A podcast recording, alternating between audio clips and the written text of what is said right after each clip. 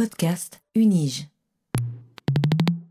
Les, communautés non européennes sont très intéressées par la naturalisation. D'une part, l'aspect pratique, euh, donc le fait de pouvoir être un petit peu plus mobile internationalement, le fait aussi de pouvoir garantir le séjour, mais surtout par l'aspect de remerciement, c'est-à-dire que ces communautés non, non européennes souvent sont venues, sont venues en Suisse dans des contextes de crise. Elles ont été euh, acceptées, tant bien que mal, par la Suisse. Et euh, finalement, elles se sentent le, devoir aussi de, participer. C'est une sorte de, reconnaissance qu'elles font de, prendre la nationalité suisse. Euh, donc euh, concrètement, ces groupes de, ressortissants étrangers eh bien, se naturalisent beaucoup plus que par exemple les, les, ressortissants d'Allemagne, de, France ou du Portugal.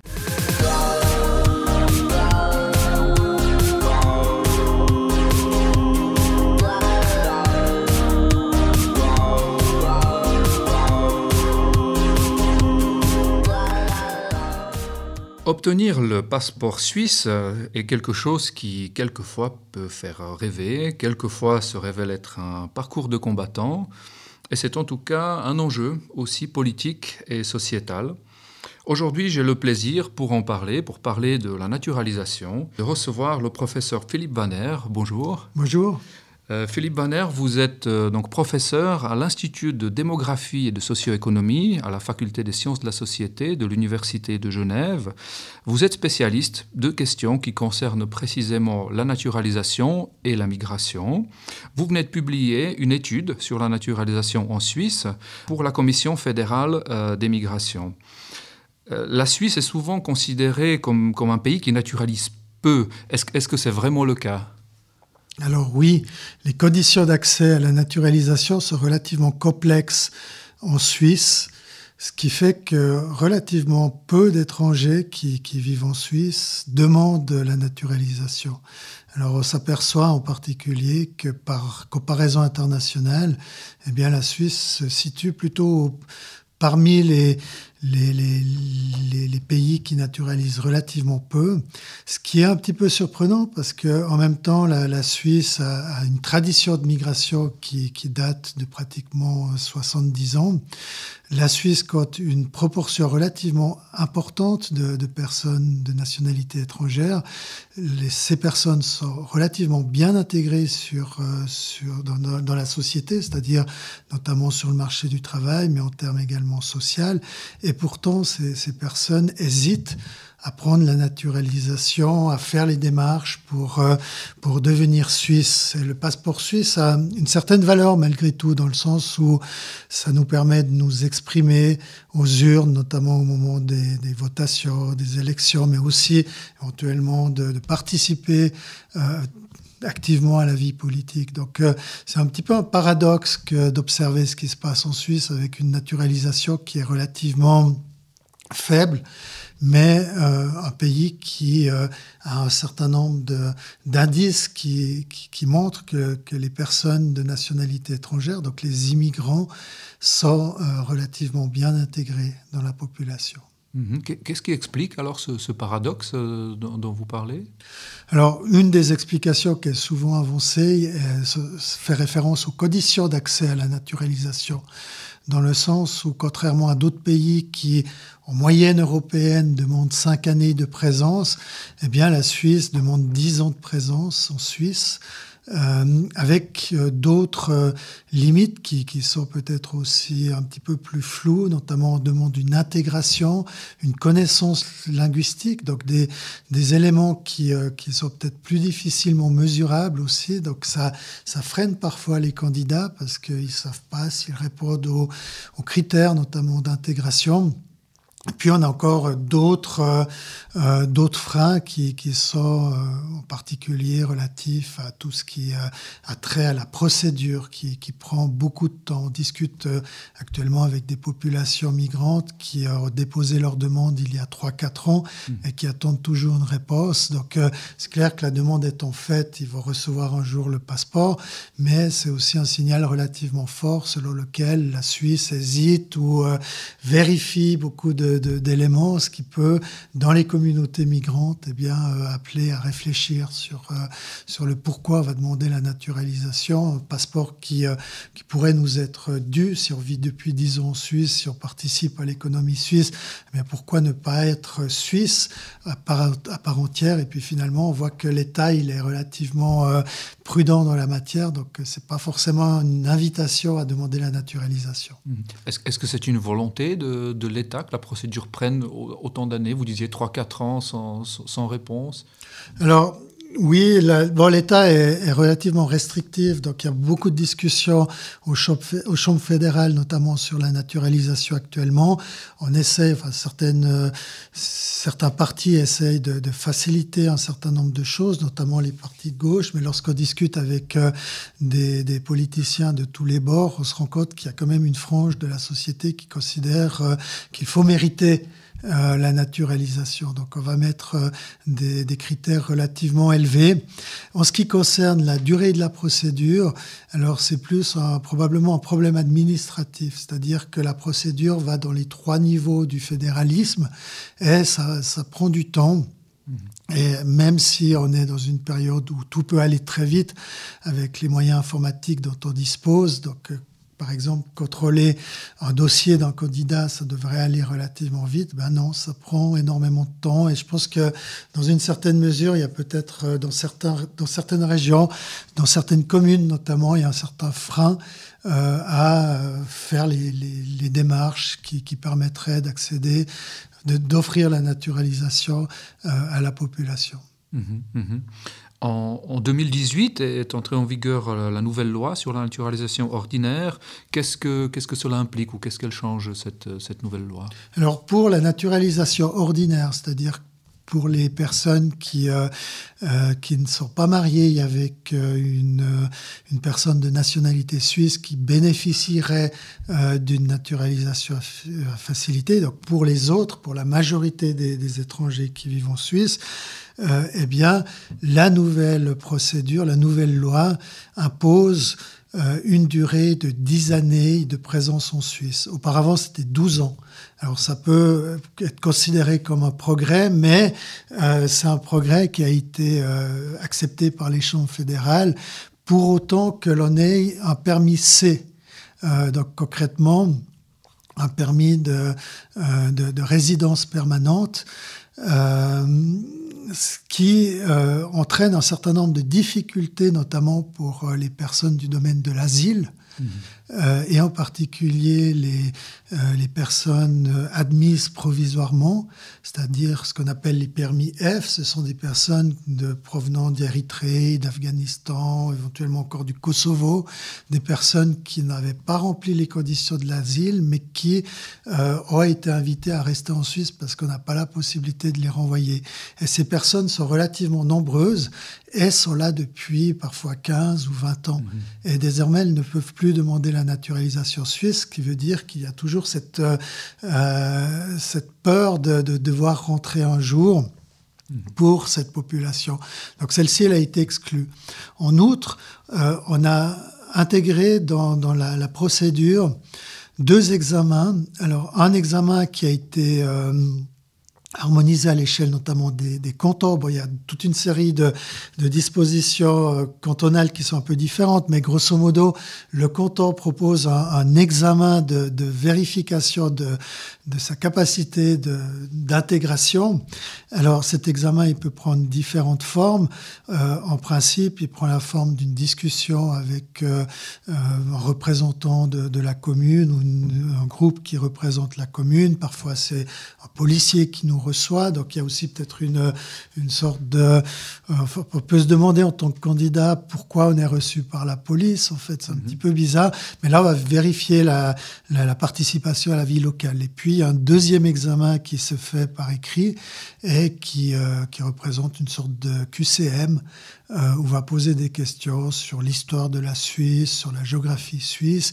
Et honnêtement, euh, lorsque j'essaye, par exemple, de, euh, de, de, faire appliquer ce questionnaire à des étudiantes et des étudiants suisses, eh bien, je m'aperçois que le taux de réponse ne leur permettrait pas de, euh, d'être, euh, d'être acceptés. Donc, ce sont des questions qui sont un petit peu stupides parfois ou qui sont peut-être pas forcément prioritaires. Mmh. Puis le deuxième élément par rapport à l'intégration, c'est le, le, le l'examen de langue. Ça, c'est quelque chose de, très important. Euh, c'est nouveau, donc c'est une manière de, de, dire que pour être intégré, il faut comprendre euh, et être capable de s'exprimer dans la langue de, du lieu d'accueil, donc euh, en l'occurrence pour la Suisse romande le français, et on va demander à la personne candidate de, de passer un nouveau un examen oral et écrit. -hmm. donc c'est un examen qui représente aussi on va dire, une, une certaine limite pour, euh, pour un certain nombre de personnes, parce que si vous prenez euh, une personne de 40 ans, peut-être pas forcément hautement qualifiée, elle n'a peut-être pas forcément envie de, de, faire un examen écrit de, de français mmh. si elle est d'une euh, d'une autre langue maternelle. Donc voilà, c'est un petit peu comme ça que ça s'est organisé. Au début, on nous a vendu cette nouvelle loi comme une euh, une chose qui est plutôt favorable avec la réduction de la durée de 12 à 10 ans. Et puis euh, finalement, on s'aperçoit qu'elle n'est euh, pas si favorable que ça. -hmm. Et, et est-ce qu'en conséquence, on assiste à des échecs, c'est-à-dire de, de, personnes qui, qui, se présentent à la procédure et qui échouent, par exemple, à cet examen que vous disiez, euh, des questions d'intégration que, que, même nos étudiants suisses ne réussissent pas? Alors, on le suppose, mais pour être franc, il n'y a aucune statistique qui existe à ce niveau. C'est un petit peu quelque chose de caché de flou. Déjà au moment de l'introduction de la procédure, on sait qu'il y a un certain nombre de, euh, disons de, de limites qui, qui, sont imposées par les secrétaires communaux, euh, notamment lorsqu'une personne ou une famille de nationalité étrangère arrive après dix ans de présence en Suisse, eh bien le conseiller communal va lui dire, mais va leur, ou va leur dire euh, peut-être apprenez, euh, améliorer encore votre euh, connaissance du français avant de poser la, démarche. Et ça, c'est quelque chose qui est observé par certains anthropologues, mais qui n'est pas documenté statistiquement. Donc il y a déjà un frein à ce niveau-là. Puis en ce qui concerne les, euh, les échecs, on sait qu'il y en a, mais euh, personne ne nous donne les chiffres. Donc on n'est pas capable de, de, connaître le pourcentage d'échecs. En parallèle à cette loi-là dont, on vient de parler, euh, la même année, en 2018, est entrée en vigueur euh, la naturalisation facilitée pour la troisième génération. Alors, quelles ont été les conséquences de, ce changement-là? Alors, ce changement euh, s'inscrit dans une démarche qui date du début des années 2000 où on s'est dit que les enfants d'étrangers qui ont toujours la nationalité étrangère eh bien, devraient euh, assez automatiquement avoir le droit d'acquérir la nationalité suisse. Dans certains pays, ces enfants ont le droit du sol, c'est-à-dire qu'à partir du moment où ils sont nés dans le pays, ben, ils ont la nationalité du pays. En Suisse, c'est pas le cas. Euh, dans une première euh, étape, on a essayé de travailler sur la naturalisation facilitée de la deuxième génération, et puis euh, ça a été refusé. Euh, notamment aux urnes.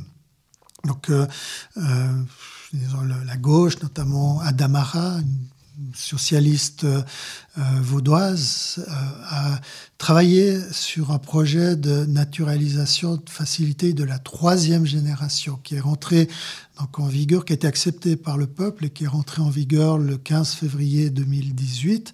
Alors cette naturalisation facilitée, est assez, euh, euh, elle est assez intéressante parce que euh, c'est un petit peu comme ça que ça se passe au niveau de, des discussions fédérales sur la naturalisation. On dit oui, il faut faire un effort, mais cet effort, il doit être en quelque sorte contrôlé.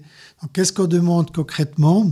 Eh bien, le, le, membre de la troisième génération, bon, notamment il doit être étranger pour être naturalisé, ça c'est clair, mais il doit fournir un certain nombre de, de preuves, notamment que ses parents ont été, euh, ou l'un de ses parents en tout cas, a été scolarisé en Suisse et qu'il a fait cinq ans d'école obligatoire en Suisse. Donc ça, c'est la première condition. Alors ça paraît... Euh, pas, pas lui-même, mais son parent. Son parent, oui. Ah, oui. Ça, c'est la première condition. Donc là, pour, pour attester d'être de, de, la troisième génération, il faut que le, le, parent soit de la deuxième génération. Et la deuxième génération, ce sont des enfants qui ont grandi en Suisse. Donc on demande cinq ans de, euh, de, de, scolarisation. Alors, on s'est rendu compte en discutant avec certains candidats que cette limite pose euh, deux problèmes. D'abord, euh, dans certains cas, si le parent est arrivé il y a 30 ou 40 ans en arrière, eh bien, euh, les, écoles n'ont plus d'archives. Mm-hmm. Donc, comment prouver euh, notamment si les parents sont rentrés ou éventuellement sont décédés, comment prouver que ces parents ont fait 50 scolarités C'est absolument impossible pour un certain nombre de, euh, de, jeunes. Euh, l'autre problème, eh bien, c'est que euh, il y a des mutations communales qui s'observent en Suisse, qui fait que euh, les administrations communales qui sont susceptibles de donner des informations sur euh, l'éducation scolaire des parents, parfois ont simplement disparu du fait de, de, la mise en commun d'archives qui, qui sont spécifiques à différentes communes qui sont regroupées. Donc on se retrouve dans des situations qui sont complètement aberrantes. Et la deuxième condition pour obtenir le droit à la naturalisation facile, eh bien, euh, c'est de prouver que les grands-parents sont venus en Suisse et ont eu un permis de séjour en Suisse. Et là aussi, c'est difficile parce que souvent, les grands-parents sont arrivés il y a 40 ou 50 ans en arrière et on n'a pratiquement aucune trace. Donc euh, finalement, ce qu'on observe, c'est que cette naturalisation facilitée, on a approximativement 25 000 personnes de la troisième génération ou peut-être même un peu plus parce qu'il y a une période transitoire euh, qui, euh, qui, est offerte. Donc il y a approximativement 25 à 35 000 personnes qui pourraient accéder à cette naturalisation, mais finalement il y en a 500 ou 600 par année qui euh, accèdent à cette naturalisation et beaucoup sont confrontés à cette difficulté de mettre ensemble toute une série d'actes administratifs qui sont absolument introuvables. Pour ces personnes de la troisième génération, qu'est-ce que ça veut dire? Ce sont des enfants dont les grands-parents sont arrivés en Suisse, qui ont eux-mêmes grandi en Suisse. Et euh, pour eux, la, la, manière la plus simple d'obtenir la naturalisation suisse, eh bien finalement, c'est par la procédure facilitée parce qu'ils ont les connaissances linguistiques qui sont suffisantes, parce qu'ils ont les connaissances euh, de, enfin, une intégration dans la société qui est suffisante. Donc, euh, finalement, par la procédure ordinaire. Ah, pardon, la procédure ordinaire, je veux dire. pour eux, la, meilleure façon de faire, c'est la procédure ordinaire, mhm. parce qu'ils ont les, toutes les, les, les, armes pour, euh, mhm.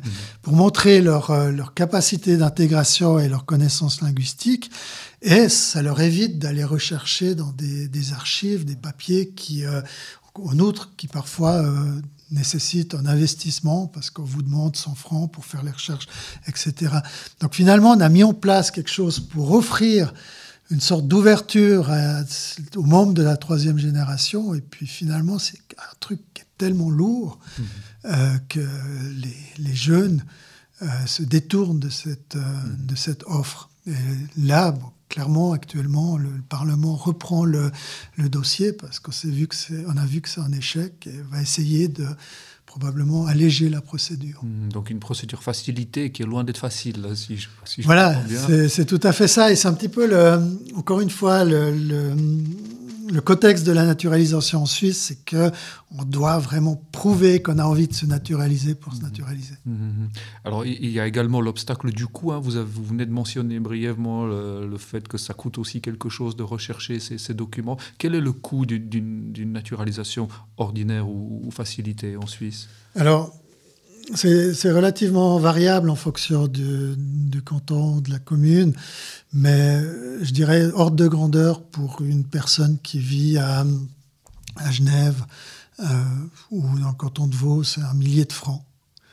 Donc concrètement, il y a une procédure qui, qui, coûte déjà quelques centaines de francs. Après, il y a ces examens de langue qui coûtent encore quelque chose. Réunir un certain nombre de formulaires voilà, on arrive pratiquement à 1000 francs. Mhm. Ce qu'il faut savoir, c'est que c'est plutôt des jeunes qui se naturalisent et euh, plutôt des, jeunes qui sont entre 15 et 25 ans, donc pas toujours euh, mhm. sur le marché du travail. Et 1000 francs, c'est peut-être pas rien en fait mhm. pour eux. Donc euh, là aussi, on se rend compte avec des entretiens qu'il y a des choix qui se font, par exemple, de, renoncer pour l'instant à la naturalisation parce que ça coûte trop cher. Euh, qu'en est-il euh, de, la question du service militaire pour les hommes? Euh, Est-ce que, est que cela constitue un frein pour, pour certains, pour, pour se naturaliser, ou plutôt pour attendre d'être suffisamment âgés pour ne, pour ne plus être obligés de faire le service militaire une fois qu'ils sont naturalisés? Oui, on voit une différence dans les taux de naturalisation des jeunes adultes entre garçons et filles.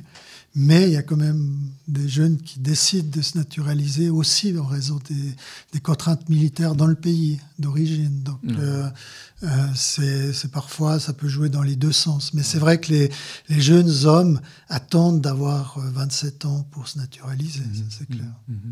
Alors, de façon générale, donc les, les, étrangers en Suisse, qui, donc, qui ne sont pas ou pas encore naturalisés, à part cette conception de, l'acquisition du, passeport suisse comme quelque chose de difficile à obtenir, quelle est, de quelle façon ils considèrent la naturalisation ou le passeport suisse? Quelle, quelle, image ou quelle, idée euh, ils en ont alors, on s'est toujours enfin, depuis très longtemps, on s'est posé cette question, non seulement en Suisse, mais à l'étranger. Il y a deux facteurs qui interviennent sur euh, l'intérêt de la naturalisation. Il y a un facteur qui est peut-être émotionnel, le fait d'appartenir à une société, de pouvoir euh, voter, participer, etc. Plus encore en Suisse où il y a toutes ces votations. Et ça, c'est quelque chose qui est très important pour celles et ceux qui ont le sentiment d'avoir été accueillis par la Suisse, notamment les, ressortissants des pays en guerre on voit par exemple que les, Vietnamiens ou les Tchèques, euh, qui, Tchécoslovaques en l'occurrence, qui sont arrivés euh, pour les Vietnamiens au début des années 80 ou les Tchécoslovaques pendant le printemps de Prague, eh bien pratiquement 80% d'entre eux ont été naturalisés. Même si les procédures à l'époque étaient encore plus coûteuses et même si elles étaient aussi très difficiles. C'était à l'époque où on parlait des faiseurs de Suisse, donc il y mhm. avait toute une série de, de rites de passage. Euh, donc il y a, cet, aspect qui est symbolique, qui, joue un rôle. On veut être suisse parce que soit la Suisse nous a accueillis, euh, soit elle nous a aidés dans notre vie, etc. Puis il y a le deuxième aspect qui joue aussi un rôle, c'est l'aspect qui est plus pratique. Alors ça peut faire référence justement à la sécurité du, séjour en Suisse. Euh, donc avoir le passeport, ça peut être considéré comme euh, une manière de pouvoir rester plus facilement en Suisse. c'est pour ça que certains jeunes se, naturalisent volontiers, notamment lorsqu'ils se, ils se marient. Pourquoi? Parce que en cas de séparation, il peut y avoir, enfin, il y a eu un certain nombre de cas où euh, eh bien, un membre du, du, ménage a dû quitter la Suisse, ce qui fait des, euh, des distances entre euh, les enfants et les, les parents. Donc, euh, il y a une sorte de, peut-être de, de, sentiment de garantie de pouvoir rester en Suisse qui, qui est important. Puis il y a d'autres aspects pratiques parce que c'est pas forcément très sympa lorsque euh, l'on est par exemple en Kosovar en Suisse de, devoir demander un visa lorsqu'on va dans des pays qui ne font pas partie de Schengen. Donc le passeport suisse a quand même un, certain nombre d'avantages par rapport à d'autres passeports, notamment dans la mobilité. Et puis on s'est aperçu notamment, c'est peut-être un élément qui est assez intéressant, c'est que euh, certains jeunes, euh, notamment des pays euh, des, des, Balkans, eh bien, se sont naturalisés pour quitter la Suisse tout en restant à proximité. Donc, en l'occurrence, dans la région de, Genève, on voit une, une migration de, jeunes balkaniques qui, euh, qui, ont grandi en Suisse, qui ont pris la nationalité suisse et puis qui sont partis en France s'installer pour des questions simplement de, commune, de, de commodité ou de, de coût des, des, loyers, qui travaillent souvent encore en Suisse, mais qui ont décidé d'aller vivre à Divonne ou dans la région. Et là, on retrouve aussi un aspect qui, qui est très pratique. la, la, citoyenneté suisse nous donne euh, la possibilité d'accéder à la libre circulation des, personnes euh, donc il y, a ces deux éléments qui, euh, expliquent la, naturalisation. Mhm, mhm. Et est-ce qu'on peut distinguer en quelque sorte différents groupes de, la population? Est-ce qu'il y a des, groupes qui se naturalisent davantage et des groupes qui ont plutôt tendance à renoncer à la naturalisation? Ou c'est plutôt individuel justement suivant les, envies ou les, plans que, que chacun a? Alors bon, chaque, chaque individu a sa propre position, donc on ne peut pas on va dire, prévoir qui va se naturaliser, qui ne se naturalisera pas. Nous, dans le cadre des, des enquêtes que, que l'on fait, on s'aperçoit que les personnes étrangères qui viennent en Suisse, euh, lorsqu'elles arrivent, elles n'ont pas forcément une, euh, une idée très claire de, de l'envie de se naturaliser et même plus de, rester en Suisse. Donc, euh, euh on va dire, les, cinq ou dix premières années de, vie en Suisse, on ne sait pas vraiment si ça va se naturaliser. Et puis après, on se rend compte que justement, il y a ces, aspects mentionnés précédemment, notamment la possibilité de pouvoir participer à la vie euh, politique en Suisse qui, commence à émerger après quelques années. C'est le processus de, l'intégration. Et là, on voit des différences en fonction des, communautés. Donc, on peut déjà observer que les, les communautés non européennes sont très intéressées par la naturalisation pour les deux facteurs que j'ai mentionnés tout à l'heure. D'une part, l'aspect pratique. Euh, donc le fait de pouvoir être un petit peu plus mobile internationalement, le fait aussi de pouvoir garantir le séjour, mais surtout par l'aspect de remerciement, c'est-à-dire que ces communautés non, européennes souvent sont venues, sont venues en Suisse dans des contextes de crise. Elles ont été euh, acceptées, tant bien que mal, par la Suisse. Et euh, finalement, elles se sentent le, devoir aussi de, participer. C'est une sorte de, reconnaissance qu'elles font de, prendre la nationalité suisse. Euh, donc euh, concrètement, ces groupes de, ressortissants étrangers eh bien, se naturalisent beaucoup plus que par exemple les les, ressortissants d'Allemagne, de, France ou euh, du Portugal. Il y a d'autres éléments qui rentrent en ligne de compte, notamment le droit à la double citoyenneté. C'est le cas de la majorité des, pays, mais par exemple l'Autriche n'accorde pas la double citoyenneté. Ça veut dire que si on prend la nationalité suisse en tant qu'Autrichien, eh bien on perd la nationalité autrichienne. Mmh. Et là, c'est un facteur qui diminue le, le, taux de naturalisation. Mmh. Donc finalement, se retrouve dans une situation en, termes de nationalité, avec certaines nationalités qui se naturalisent peu. C'est l'Autriche, c'est aussi le Portugal, parce que le Portugal se caractérise par une communauté qui a une envie de rentrer chez elle. Euh, donc euh, il n'y a peut-être pas forcément une, nécessité de se naturaliser. À Mishma, on a toutes les, les grandes les grands pays d'immigration qui sont l'Italie, l'Espagne, euh, la France, euh, qui, qui, ont un taux de naturalisation relativement médian, et puis les, pays qui se naturalisent le plus sont les pays non européens. Donc euh, c'était un temps le Vietnam, maintenant ils sont pratiquement tous naturalisés, donc c'est plus les, Européens de l'Est, les, les personnes d'origine balkanique qui se naturalisent. Au sein des différents groupes, on voit qu'il y a une naturalisation qui est très forte chez les universitaires. Et euh, chez les personnes de niveau d'éducation moyen, par contre, euh, relativement peu élevé pour les personnes avec relativement peu d'éducation.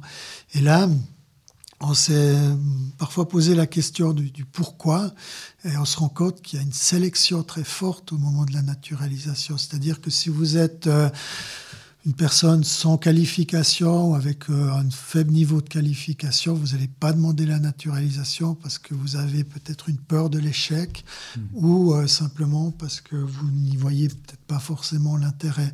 Donc euh, il y a une sorte de sélection à la naturalisation qui est très forte, ce qui fait qu'aujourd'hui, pratiquement 60% des étrangers qui ne se naturalisent eh bien, sont des universitaires. Mmh mmh alors vous disiez tout à l'heure que, en ce qui concerne la naturalisation facilitée, le Parlement peut-être prévoyait de revoir euh, un peu la copie.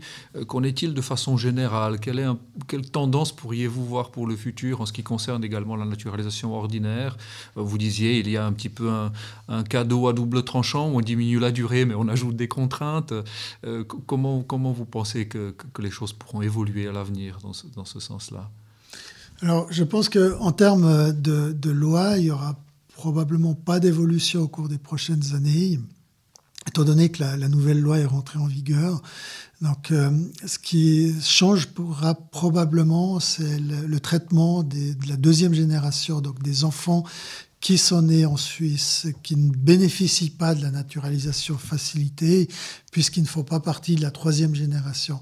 Et à ce niveau-là, il y a toute une série de débats au Parlement euh, qui, euh, ont été euh, engendrés notamment par les milieux de gauche, avec différents scénarios.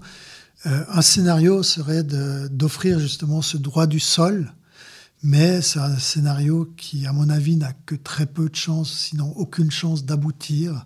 Ce serait assez paradoxal de, de proposer le, droit du sol euh, à la deuxième génération, alors que la troisième génération doit justifier toute une série de choses mmh. pour avoir une procédure facilitée.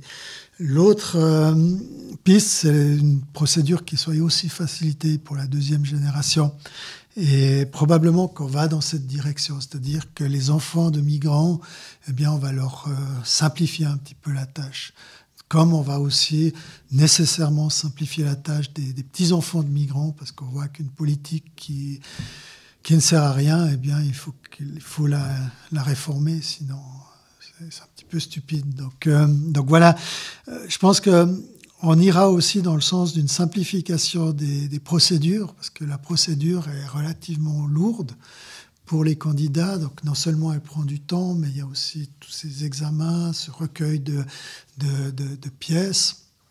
Et dans, un, dans une évolution de notre société qui va vers un peu plus de numérisation, etc., on a une meilleure documentation des parcours de vie et tout ça.